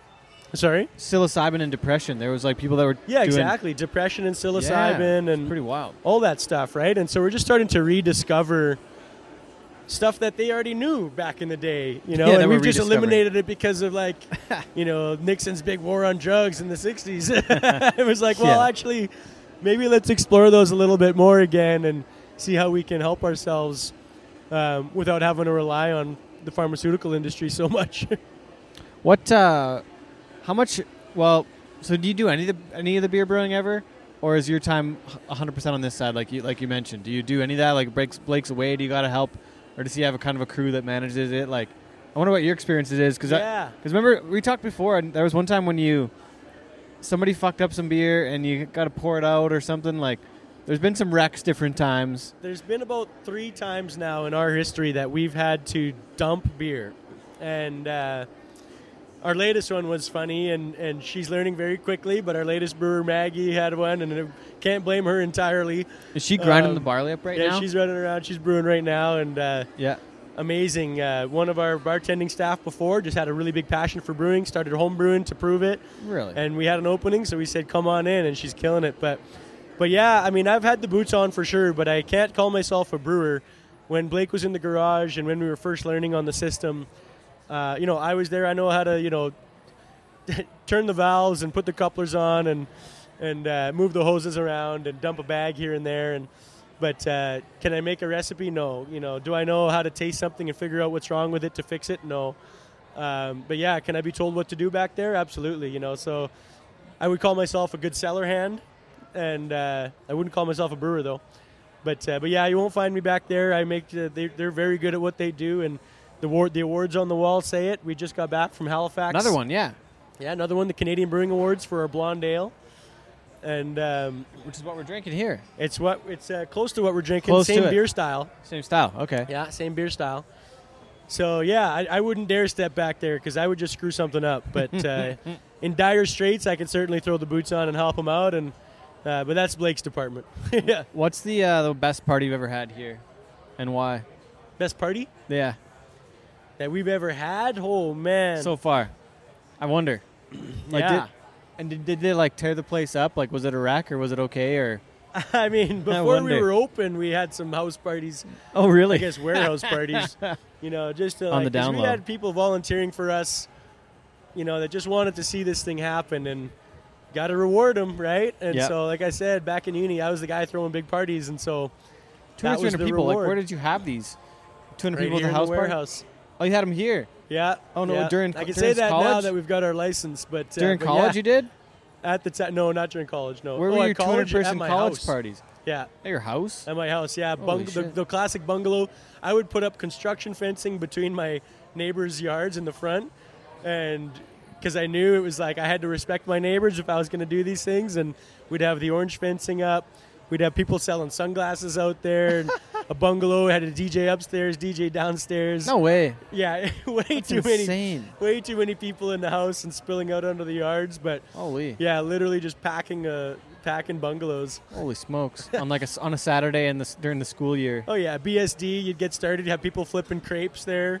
Our buddy Kevin Westergaard would come at 7 a.m. and flip crepes, and Really? and we'd have kegs getting tapped at 7 a.m. and yeah, crazy parties. But uh, one of my favorite festivals we just finished doing the walk-in for is uh, Beakerhead, Yeah. and uh, awesome. That's going to be in September. Really excited about that one. Science and art mashup. And then the Afro Caribbean Food Festival in East Village. That's another big one that we're a part of. And so now we're trying to bring the party elsewhere and, and support those communities around the city. Love that stuff. We do a big volleyball one, six pack volleyball in, in August. That's a really fun one, getting involved with the volleyball community. And yeah, there's uh, no shortage of them, and they're all growing every year. Man, I like it. But And- the biggest one's coming up, June 20th. Release Yeah. the cowboy Yeah, shit. June twenty second. This is 22nd? It's a Thursday. Twenty second, Thursday. Yeah. It Anyways. happened. Anyways, the party was It was awesome. so It was the biggest one yet. it was so good. Yeah. oh, I wanted to ask about the Avenue thing, but what it meant to you to be in uh, that top forty under forty list. It's something that's been on my list for a long time. I want to. it's I nice wanna to be be, on there. acknowledged, you know. Yeah. It's nice to be acknowledged. Um, it always feels weird. There's always imposter syndrome, no matter what. You know, like I feel like uh, whenever you're kind of doing stuff, there's uh, you're always out of your element. But that's the point, you know. Like always trying to do things, and you always feel out of your element, and and so yeah, getting that was a little bit weird. Um, but uh, yeah, it's you know really who- nice to. Do you know who nominated you for it? Well, Rebecca O'Brien, uh, she's my executive director at the Inglewood BIA, Oh, okay. and she uh, has her fingers in a lot of things that I'm never totally aware of, and um, just an uh, she is literally the backbone of why Inglewood is as cool as it is. One of those people that you're like just the little things, you know, like huge vitamin water ad as you enter the neighborhood on the number one mural. She's like, nah, sorry, Coca Cola, that's got to come down. And instead, she found fifty thousand dollars worth of grants that we're working on now, an indigenous art piece that that's an homage to the confluence of the river. It's going to have an AR component to it, like Really?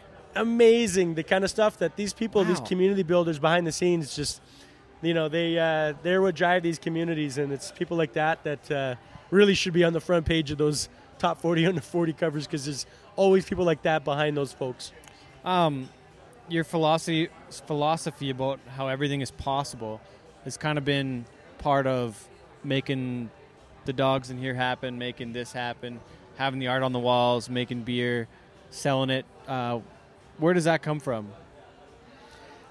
I, I really in hindsight look back to that like skinning the rabbit moment Oh, really? Truly, yeah. I mean, I my family moved out to Alberta chasing jobs when I was a kid, but a lot of my family on my dad's side stayed out in the bush and uh, lived out in. Um, yeah, my cousins they they live off the land. Some of them still, and some have moved into the city. And and I just know that there's like a big bad world out there, and you know we have it so good in Canada, so good, and nowadays our version of like having a fail-safe being able to skin a rabbit actually means like i can go to down the street i've helped a friend go through our our food security system and i know there's groups that are just giving free baskets of food to those in need and i just feel like if you have the will and energy um, there's li- literally nothing stopping you as long as you don't have too much of an ego to know that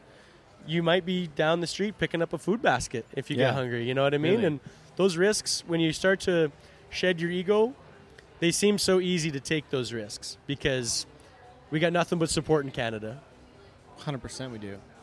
Um, Dan, there's only like one more question I for sure have, and it's a question that we ask everybody on the show. Sorry, I got the I got the burps from the beer here. Ugh. Um, uh, what is your definition of cowboy shit, Dan? My definition of cowboy shit is Yeah. like literally, I, I have a picture in my mind, and it's it can be either a bull or a bronc, and it's somebody literally. This is a tough one to pull off, but someone's got to do it in your company at some point. Shotgunning a beer on an animal, literally while that animal's rearing up. Oh, really? Like that Oh, to wow. me is like cowboy shit because be cool. it's um like it's it's about like doing your own thing not caring what anybody's thinking of you not caring what the narrative is out there in the world about it you know it's like literally like i know i'm having fun and i know it's fucking gonna look cool like to me it's like that's the only reason we wanted to be involved with the brand Yeah. Okay. I like it. I don't know if I can do that. someone Uh, you gotta find somebody I could like I could do it. Pardon? Yeah, maybe I don't know. But the thing with shotgun a beer, you'd probably have to have two hands though. You'd have to be riding with no hands, right? hey man that's your department Yeah, like I I, could see like vision. drinking one when I'm riding something.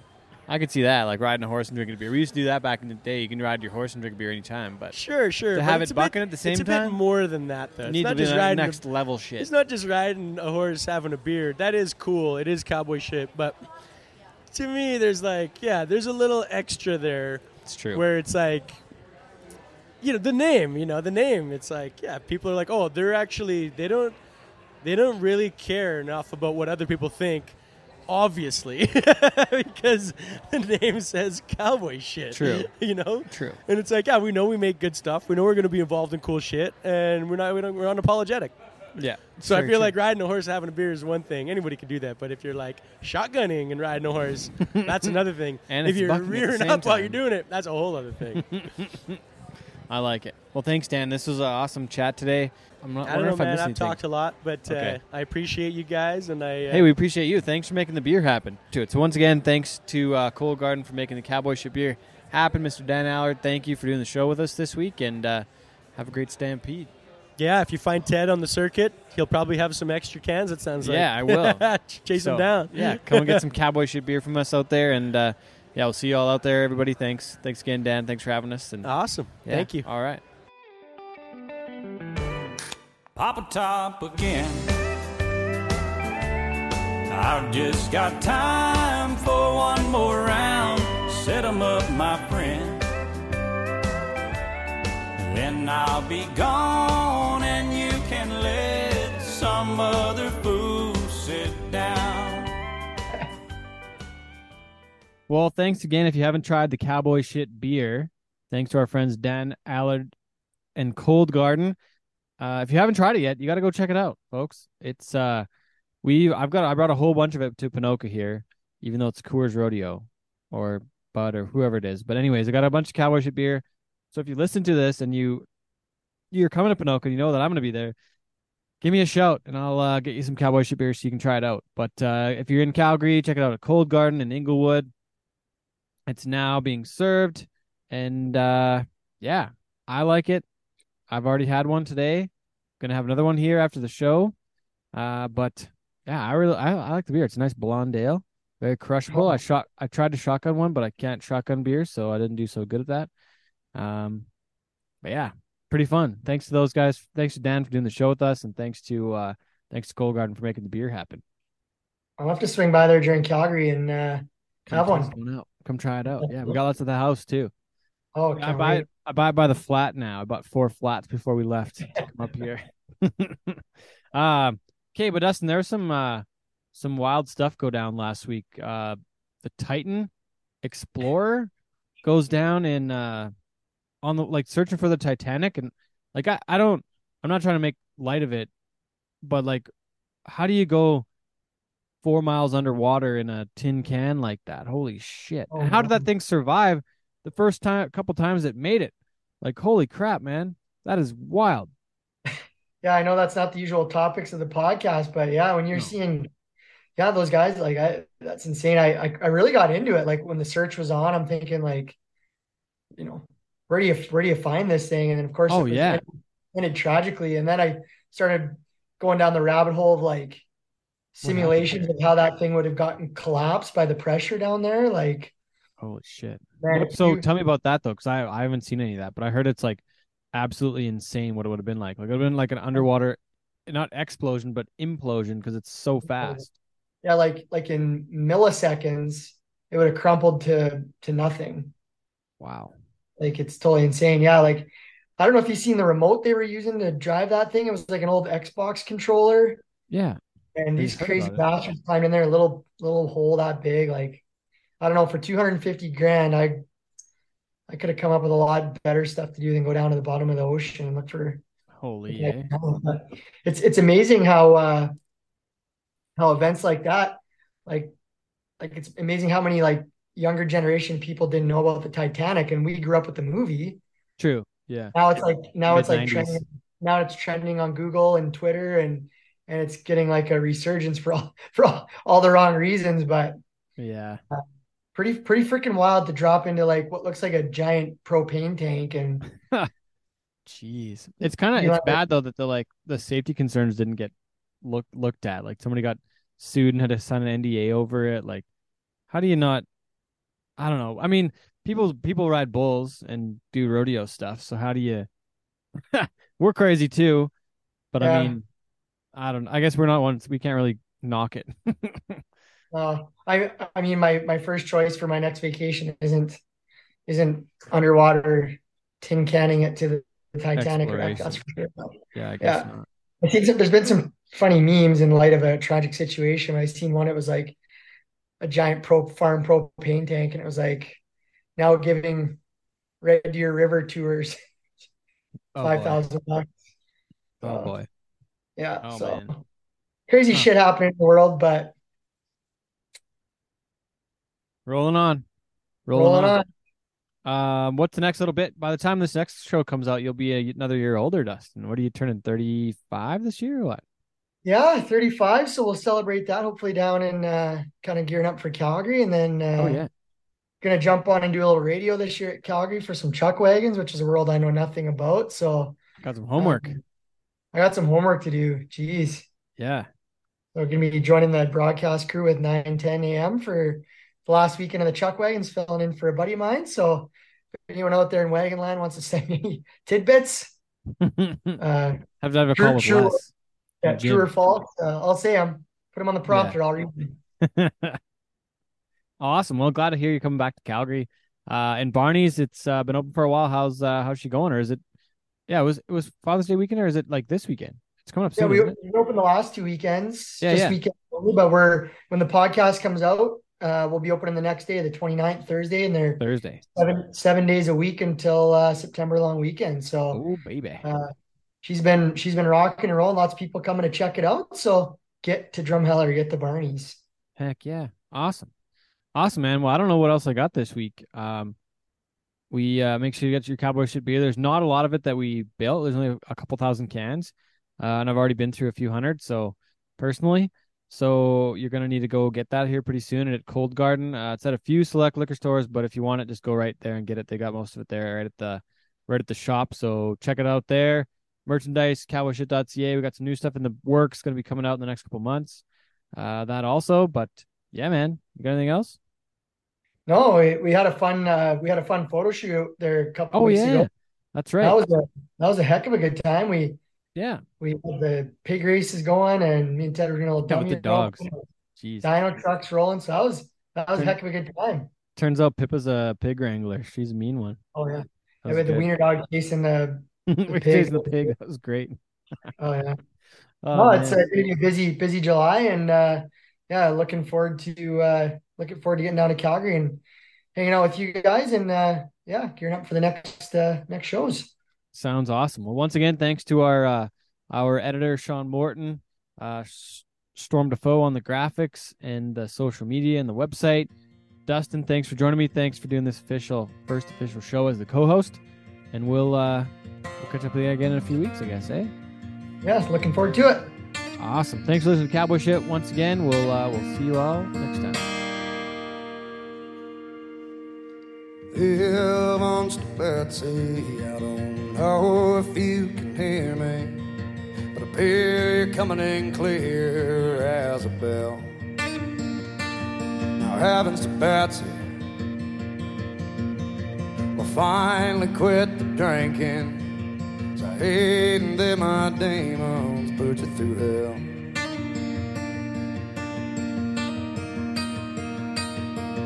And I bet you're just as surprised as I am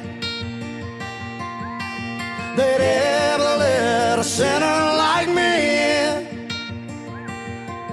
And I know I didn't do enough watching over you, but I will until I see you again.